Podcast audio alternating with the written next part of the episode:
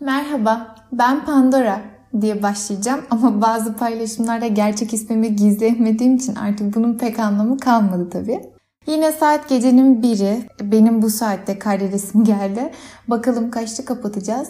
Çünkü bugün uzun konuşasım var. Bu arada kaydediyorum ama arkada da bir yandan Tchaikovsky'nin Kuğu Gölü çalıyor. Yani e, illa arkaya müzik koy, efekt koy falan diyenler vardı. Ancak bu kadarını yapıyorum. Yani size ne kadar geliyor bilmiyorum. Bu arada ben normalde böyle ders çalışırken, kitap okurken, herhangi bir şey üzerinde çalışırken falan ya da duşta mesela e, hani klasik müzik ya da enstrümantal müzik çok dinlerim. Ama burada yani hikayenin her yerine uymuyor yani uyacak bir şey bulmak çok zor ya da sürekli değiştirme ihtiyacım olacak filan. Arada kapatırım belki. Yani size zaten şu kadar şu ana kadar ki ne kadar geliyor, ne kadarını duyuyorsunuz onu da bilmiyorum. Öncelikle ufak bir dertleşmeyle başlayacağım. Bu kısmın mitolojiyle hiç alakası yok. O yüzden sıkılacak olan biraz atlayarak dinlesin. Zaten henüz çok kalabalık bir dinleyici kitlem yok. 2500 filan civarı olduğu görülüyor. Reklam da vermediğim için dinleyici sayım çok yavaş artıyor. Yani arkadaşlar bu arkadaki müzik benim dikkatimi dağıtıyor. Şu an konuşurken uyumadığı için hiç e, onu kapattım. E, ne diyordum? Ha yani dinleyici sayım çok yavaş artıyor. Reklam da vermiyorum filan. E, hatta bazı paylaşımlarımda birilerini gıcık edip takipçi kaybediyorum. Ama çok önemli değil. Sonuçta bu işten para kazanmıyorum. Kazanmak için bunun böyle katı katı büyüklük bir toplum topluluk olmamız gerekiyor. O yüzden açıkçası birilerinin takip bırakması bana bir şey kaybettirmiyor. Yani sadece üzülüyorum. Nedenini söyleyeyim. Bazı belli başlı paylaşımlardan sonra takipçi kaybettiğimi fark ettim. Mesela e, dört büyük dinin temsilcilerin ölüp Zeus'a karşılaştığına dair bir karikatür paylaşmıştım hatırlarsanız. Bunun üstüne çıtır çıtır gitti insanlar. Yani Instagram'dan bahsediyorum bu arada. Hani dinlemeyi bıraktılar mı onu bilmiyorum. Yani altı üstü karikatür. Buna alınacak ne var bu kadar anlamıyorum. Üstelik ben de bir dine inanıyorum. Yani inanmaya da bilirdim ama inanıyorum. Ama inancım bu karikatüre gülmemi engellemiyor. Çünkü mizah hayal gücünü geliştirir. Tıpkı mitoloji gibi yani bundan korkmamak lazım. Sonra bir gün bir başörtülü kız emojisi kullandım. Onun üstünde de aniden gidenler oldu. Bir gün sırtı açık elbisemle bir fotoğraf paylaştım. Onun üstüne gidenler oldu filan. Yani biz yıllardır açık kapalı kadınlar olarak beraber yaşıyoruz. Hepimizin ailesinde bu iki tür insan da var eminim. E, neyi paylaşamıyoruz anlamadım ben. Atatürk'ün ölüm yıl dönümünde Türk Hava Yolları'nın bir reklamını paylaştım.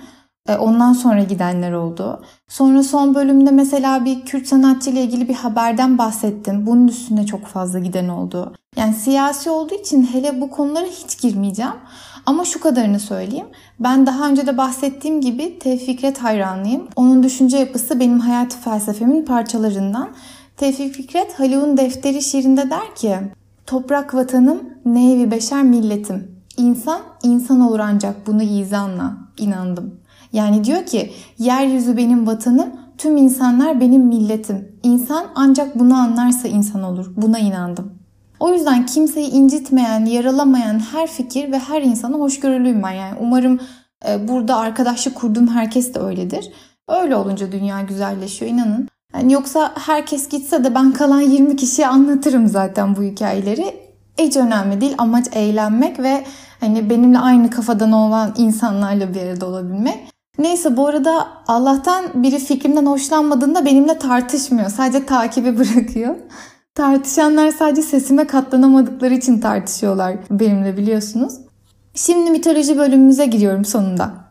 Bu bölümde hikayemizin odağında tanrılar yok. Tanrılar figüran, yarı insan yarı boğa olan bir yaratık başrolde. Ama merak etmeyin diğerleri kadar ilginç bence. Hikayemizin kahramanları Kral Minos, yaratık Minotor ve Teseus. Kısaca tanıyalım. Minos, Zeus'un yarı tanrı oğlu. Zeus bir gün boğa kılığına girip Avrupa kıtasına ismini veren güzel Fenikeli Europa'yı Girit'e kaçırır ve onunla beraberliğinden Minos doğar. Minos büyüyünce Girit kralı olur. Minotor yarı boğa yarı insan olan bir yaratık. Teseus Ege denizine ismini veren Egeus'un oğlu. Atina kralı olacak o da sonradan. Hikaye şöyle. Bir gün Kral Minos Poseidon'dan kendisi adına kurban etmek üzere bir boğa göndermesini diler. Poseidon da bu dileği kabul eder. Denizin içinden bembeyaz çok güzel bir boğa gönderir. Minos bu boğaya bayılır. Onu kurban etmeye kıyamayıp başka bir boğa kurban eder. Kandırıldığını hissedip çok kızan Poseidon intikam almak için Eros'tan yardım ister. Eros altın okuyla Minos'un karısı Pasipae'yi boğaya aşık eder. Pasipae yani bu isim o kadar zor ki Pasipae öyle aşıktır ki onunla çiftleşebilmek için zanaatkar Daedalus'tan içi boş bir inek kalıbı yapmasını ister. Tövbe yarabbim. Bu arada Daedalus ustaca işleyen anlamına geliyor. O zamanın işte marangozu, mimarı, mühendisi gibi elinden birçok iş gelen bir zanaatkar düşünün. Pasipea bu içi boş inek kalıbına girer ve boğa ile çiftleşir. Bu birliktelikten başı boğa, vücudu insan gibi bir yaratık olan Minotor doğar. Minotor, Minos Taurus yani Minos'un boğası olarak geçiyor. Ee, Minotor'u diğer çocuklar gibi yetiştirmeye çalışırlar. Diğer çocuklar gibi beslerler. Yani bu saçma sapan olaya rağmen Kral Minos da bu çocuğu nasıl kabul etmiş hayret doğrusu.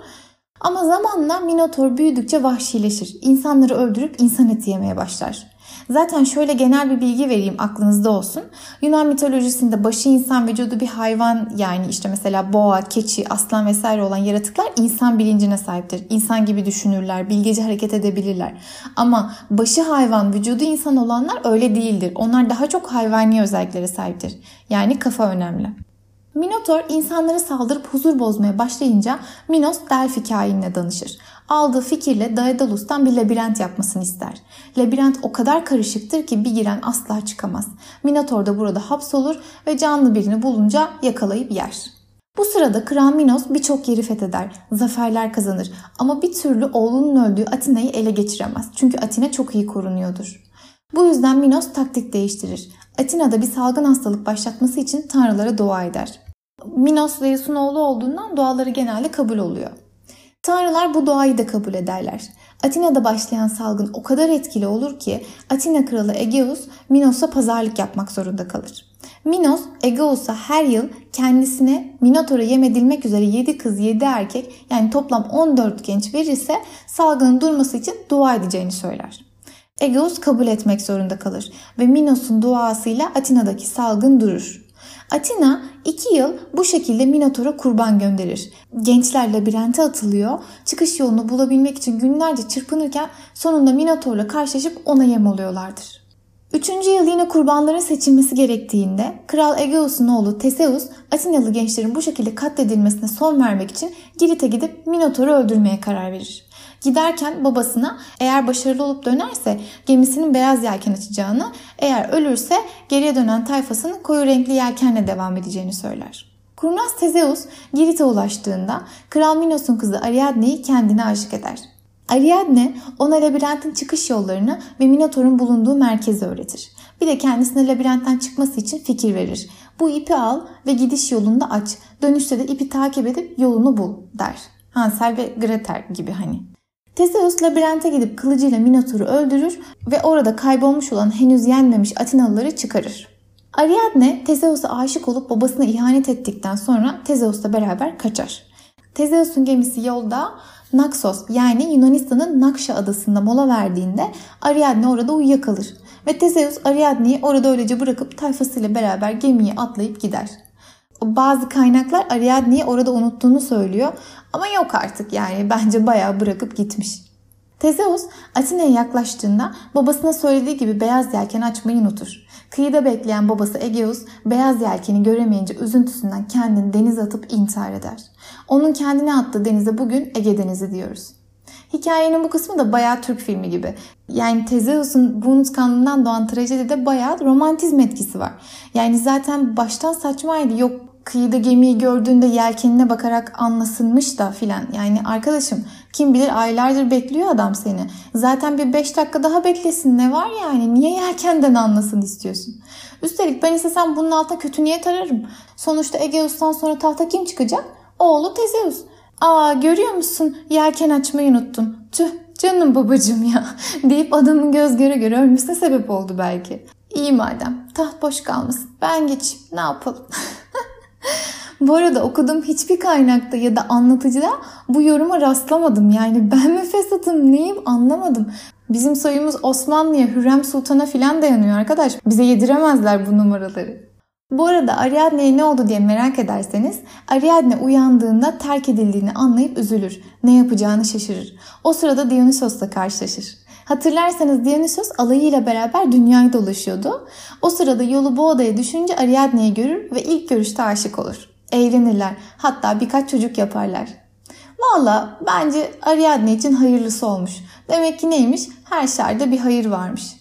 Bak babasının kuyusunu kazıp kral olan kurnaz Tezeus'la evlenmek yerine bir tanrı ile evlenmiş oldu. Hem de şarap tanrısı yani vur patlasın çal oynasın.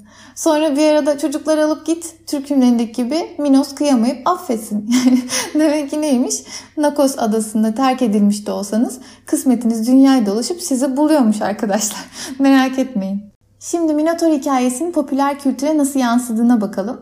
Öncelikle bazı online oyunlar var. Oynayanlar bilir. İşte World of Warcraft, God of War, Heroes of Might and Magic gibi. Bu oyunlarda mitolojik karakterler var. Ee, bayağı inanılmaz düzenler kuruluyor. İşte kaleler, ırklar, savaşlar vesaire var. Hani öğrenmek gerekiyor gerçekten. Minotaur da onlardan biri. Daha doğrusu Minotaurlar ırkı varmış. Ben oynamadım ya. Onu oynayanlar daha iyi bilir. Elinde balta olan, vücudu insanımsı ama kafası boğa olan vahşi yaratıklar. Hatta ekşide bir yorum okudum. Minotaurların çıkardığı sesin Theatre of Tragedy grubunun Bring Forth Your Shadow şarkısının başında Time diye bağırışlarına benzediğini yazmış biri. Sırf bu yorum için meraktan önce YouTube'dan oyun videolarını izleyip Minotaur sesi aradım. Sonra da bu bahsettiği şarkının o bölümünü dinledim. İkisini de size dinleteceğim. Bu arada labirent hikayesiyle ilgili çok oyun var. Mesela Tezeus'un Labirenti diye bir oyun izledim yine YouTube'da. Yani o kadar gerçekçi ki görüntü efektlerine inanamadım. E, Minotaur Maze yani Minotaur'un Labirenti diye bir oyun var mesela. Onu da bir arkadaşınıza karşılıklı oynayabiliyorsunuz anladığım kadarıyla. Biriniz Minotaur, biriniz Tezeus olabiliyorsunuz. Bu arada Amerikalı oyun geliştirici Robert Abbott'un geliştirdiği Tezeus ve Minotaur diye bir oyun daha var. Ama böyle vurdulu kırdılı değil hani Pac-Man gibi. Bir labirentte işte mavi nokta ve kırmızı nokta var. Mavi Tezeus'u kırmızı Minotaur'u temsil ediyor filan. İnternette ararsanız bulursunuz. İnternette bulduğum bazı gereksiz bilgilerden de bahsedeyim. Daedalus Furniture diye bir mağazaya denk geldim. İki tasarımcı tarafından hazırlanan mobilyalar, eşyalar satılıyor. Ee, İstanbul Cihangir'de ofisleri varmış. İsimlerini, mesleklerini uygun bir şekilde bulmuşlar yani. O bana hoş geldi. Bu arada internette kaybolurken dünyanın birçok yerinde çok ilginç labirentli bahçeler gördüm. Size de Instagram'dan atarım. Mesela Barcelona'da Horta labirenti varmış. Bahçeler içinde yeşilliklerden oluşan ufak bir labirent. İspanya'ya gittiğimde bilmiyordum tabii ziyaret etmedim ama bilsem görmek isterdim. Girişinde Tezeus ve Minotor heykeli, merkezinde de Eros heykeli varmış. Eros'u merkeze koymak da iddialı. Psikolojide labirentin konuşma diye bir tabir var. Bu özellikle şizofreni hastalarında ortaya çıkan fikir sıçramaları nedeniyle takip edilmesi zor olan konuşmalara deniyormuş. Biraz Picasso'dan bahsedeceğim. Picasso e, tam adı Pablo Diego Jose Francisco de Paulo filan diye böyle 20 kelimeden oluşan şaka yapmıyorum bu arada İspanyol bir ressam. 20. yüzyılın en ünlü ressamlarından biri biliyorsunuzdur. Dali'nin öncülük ettiği sürrealizm akımından etkilendiği dönemlerde bazı minotor çizimleri var e, Picasso'nun. Bunların birinde Tezeus gemisinden inmiş ve minotor kör olduğu için tam hareket edemiyor. Bir kız çocuğu ona kılavuzluk ediyor. Kız çocuğunun yüzü Picasso'nun o dönemde evlilik dışı ilişki yaşadığı modeli Maria Teresa adında bir kızın yüzü. Picasso'nun burada engel olamadığı hayvani yasak arzularıyla kendini Minotaur'a benzettiği ve Maria Teresa'ya kapılıp gittiği şeklinde yorumlanıyor. Yani Minotaur'un neden kör olduğuna dair de işte Picasso o dönemlerde 45 yaşında olduğu için ve artık yaşlı hissetmeye başladığı için işte kendini öyle e, yansıttığı filan söyleniyor. Merak edenler için Picasso e, sonrasında işte bu kızla evleniyor, ondan çocuğu oluyor filan ama sonra başka biriyle ilişki yaşıyor filan. Neyse birçok sanatçı gibi işte karmaşık ilişkileri varmış. Minotaur metaforunun kullanıldığı iki kitaptan bahsedeceğim. Biri Minotaur takes a cigarette break yani Minotaur sigara molasına çıkar. Kitapta Minotaur 5000 yıl sonra labirentten çıkıp kendini Amerika'nın güneyinde bir karavan kampında bir steakhouse'da şeflik yaparken buluyor. Artık insan etine karşı bir açlık duymuyor. Tam tersi insanlar gibi hissetmeye, sorgulamaya, yalnızlık hissetmeye başlıyor. İki hafta sonra mutluluğa dair fırsatları ve aşkın kapasitesini keşfetmeye başlıyor. Diğer kitapta Yunan ekonomist ve eski Maliye Bakanı olan Yanis Varoufakis tarafından 2011'de yazılan bir kitap. Adı Global Minotaur, Amerika, Avrupa ve Global Ekonominin Geleceği. Bakan kitapta Amerika'yı 1970'lerden beri tüm dünya ekonomisini sömürmesiyle Minotaur'a benzetiyor ve 2008 kriziyle bankacılık sektöründeki çöküşü Minotaur'un aldığı ölümcü bir darbe olarak değerlendiriyor. Ben bunları niye anlatıyorum? Yani mitolojik hikaye bitti. Ben böyle oradan buradan işte ne bileyim psikolojiden, ekonomiden, felsefeden, resimden filan bir şeyler anlatıyorum. Açıp hepsini tek tek okuyalım diye değil arkadaşlar ama en azından bilelim bu hikayeler neyi sembolize ediyor? Klasik ve popüler kültürde nelere yansımışlar? Günlük hayatta nerelerde geçiyor? Yani ne bileyim siz de böyle metaforlar kullanırsınız belki günlük hayatta havanız olur. Bu arada ben Boğaziçi'nde okurken sosyoloji ya da felsefe derslerimden birinde hatırlamıyorum. Bir Tezeus'un gemisi tartışması vardı. Ondan bahsedeceğim. Siz de üstüne düşünüp e, ta- tartışabilirsiniz. Şimdi diyorlar ki mesela Girit'ten zaferle dönen Tezeus'un gemisinin hatıra olarak müzede uzun süre saklandığını düşünün. Ancak geminin parçaları zamanla çürüdükçe yenileriyle değiştiriliyor. En son öyle bir noktaya geliyor ki geminin tüm parçaları yenilenmiş oluyor. Şimdi bu durumda gemi hala Tezeus'un gemisi mi? Yani işte o Girit'e gidip zaferleri kazandığı gemi mi? Yoksa yepyeni bir gemi mi? Filozofların bu konuda farklı farklı görüşleri var. Mesela Heraklitos'a göre varlıklar sürekli değişim halindedir. O yüzden zaten Tezeus'un gemisi daha Girit'ten ayrılır ayrılmaz başka bir gemi olmuştur. Bunu bizim zampara şakirler duymasın. Canım bak Heraklitos'a göre ben o kızın evinden çıktığım anda başka bir ben oldum zaten filan diye kullanırlar. Kim bu Şakir diyen varsa Ne Olacak Şimdi isimli Türk filmini izlememiş olabilir. Gülmek için mutlaka bugünlerde izleyin. Anne çişim geldi. Ama patla be çocuğum patla be. Ay et şuraya hadi. Unutma. Babanın suratına tüküreceksin unutma. Ay kapıyı Yaz kızım. 200 torba çimento, 20 kamyon çakıl, 15 tane kapı. Şakir! Aa, hoş geldin karıcığım. 30 kamyon ince kum. Alçak! Namussuz! Rezil herif! Ne oldu? Ne bağırıyorsun? Neyse felsefi tartışma diyordum ona geri döneyim. Aristo da mesela maddenin yaratılma amacının önemli olduğunu düşünür. O yüzden Tezeus'un gemisi Aristo'ya göre hala aynı gemidir. Yani bütün parçaları değilse de hala aynı gemi. Psikoterapinin bazı alanlarında sembolizmden ve metaforlardan çokça yararlanıldığı görülüyor. Örneğin Tezeus'un labirentte Minotaur'a doğru yaptığı yolculuk kişinin içsel yolculuğu, kendini tanıması gibi. Hatırlarsanız Tezeus labirente ilerlerken Ariadne'nin verdiği ipi açarak ilerlemişti. İlerledikçe ipi açışı içsel yolculukta kişinin kendi derinliklerini, içsel arzularını, ihtiyaçlarını vesaire açmasını, yani onları tanımasını sembolize ediyor. Minotaur da kendi zihnimizde yarattığımız canavarları, vahşi yanlarımızı ya da korkularımızı temsil ediyor olabilir. Delia Steinberg Gazman diye yani ismini doğru telaffuz ettim mi bilmiyorum. Arjantinli bir öğretmen, felsefeci yazar var. Der ki Tezeus'un labirentin içine beraber girdiği ip yani o iyi diyor ama yani ip diyeyim ben. Onun kendi içinde açmak zorunda olduğu kusurluluğu ve ve geçmesi gereken denemeyi gösterir. İp geri toplanırken oluşan küre ise Minotaur'u öldürmek, denemeleri geçmek ve dışarıya yeniden çıkış için kazanılmış mükemmelliktir. Bu arada aklıma gelmişken beynimizin görüntüsü de aynı labirent gibi değil mi ya? Yani labirent bilinçaltının karmaşık kodlarını da sembolize edebilir. İnsanın içsel yolculuğu ya da ruhsal arayışını da yani ne derseniz adına. Romanyalı filozof Marcia Eliade bir labirentin asıl amacı merkezi korumaktır. Yani erginlenme yoluyla kutsala, ölümsüzlüğe ve mutlak gerçekliğe ulaşmayı simgeler der. Ortaçağ inşaatçıları, mimarları tarafından çeşitli kiliselerin döşeme süslerinde çokça labirent motifi kullanılmış. Labirent kutsal topraklarda yapılan hac ibadetiyle ilişkilendirilmiş ve bu nedenle de labirentin merkezi Kudüs olarak kabul edilmiş. Kutsal şehri ziyaret edemeyen müritler günahlarının affedilmesi için bu labirentin kıvrımlarını dizleri üstünde takip ederek görevlerini bu şekilde yerine getiriyorlarmış. Fransa'da, Almanya'da böyle labirent motiflerinin olduğu katedraller var. Yani siz de bundan sonra bir kilisede, katedralde bir labirent motifi görürseniz aklınıza mutlaka bu bilgi gelsin. Mesela Paris'teki 13. yüzyıla ait ünlü Chartres Katedrali yani Chartres diye mi okunuyor bilmiyorum. Katedrali bunlardan biri. Günümüzde Chartres Katedrali'nin önemli sayıda Hristiyan hacı ziyaret etmekte ve içinde bulunan labirent deseni üzerinde başları önünde yürüyerek dua etmektedirler. Dıştan merkeze doğru 11 dairelik karışık bir dizaynı olan bu labirent hacının spiritüel yaşam seyahatini simgelediği söyleniyor. İngiltere'de Kral Arthur'un doğduğu söylenen ünlü Tintagel köyünde de kayalara uyulmuş labirentlere rastlanır. Meksika'da bulunan Mayalara ait olan Tat Tapınağı labirent adıyla bilinmektedir. Dar tüneller, geçitler, basamaklar ve odalardan oluşur. Karanlık ve aydınlık bölümleri vardır. Kişinin dış dünyadan içtekine, alt diyardan daha yüksek olanı yolculuk ettiği kutsal yolu temsil eder.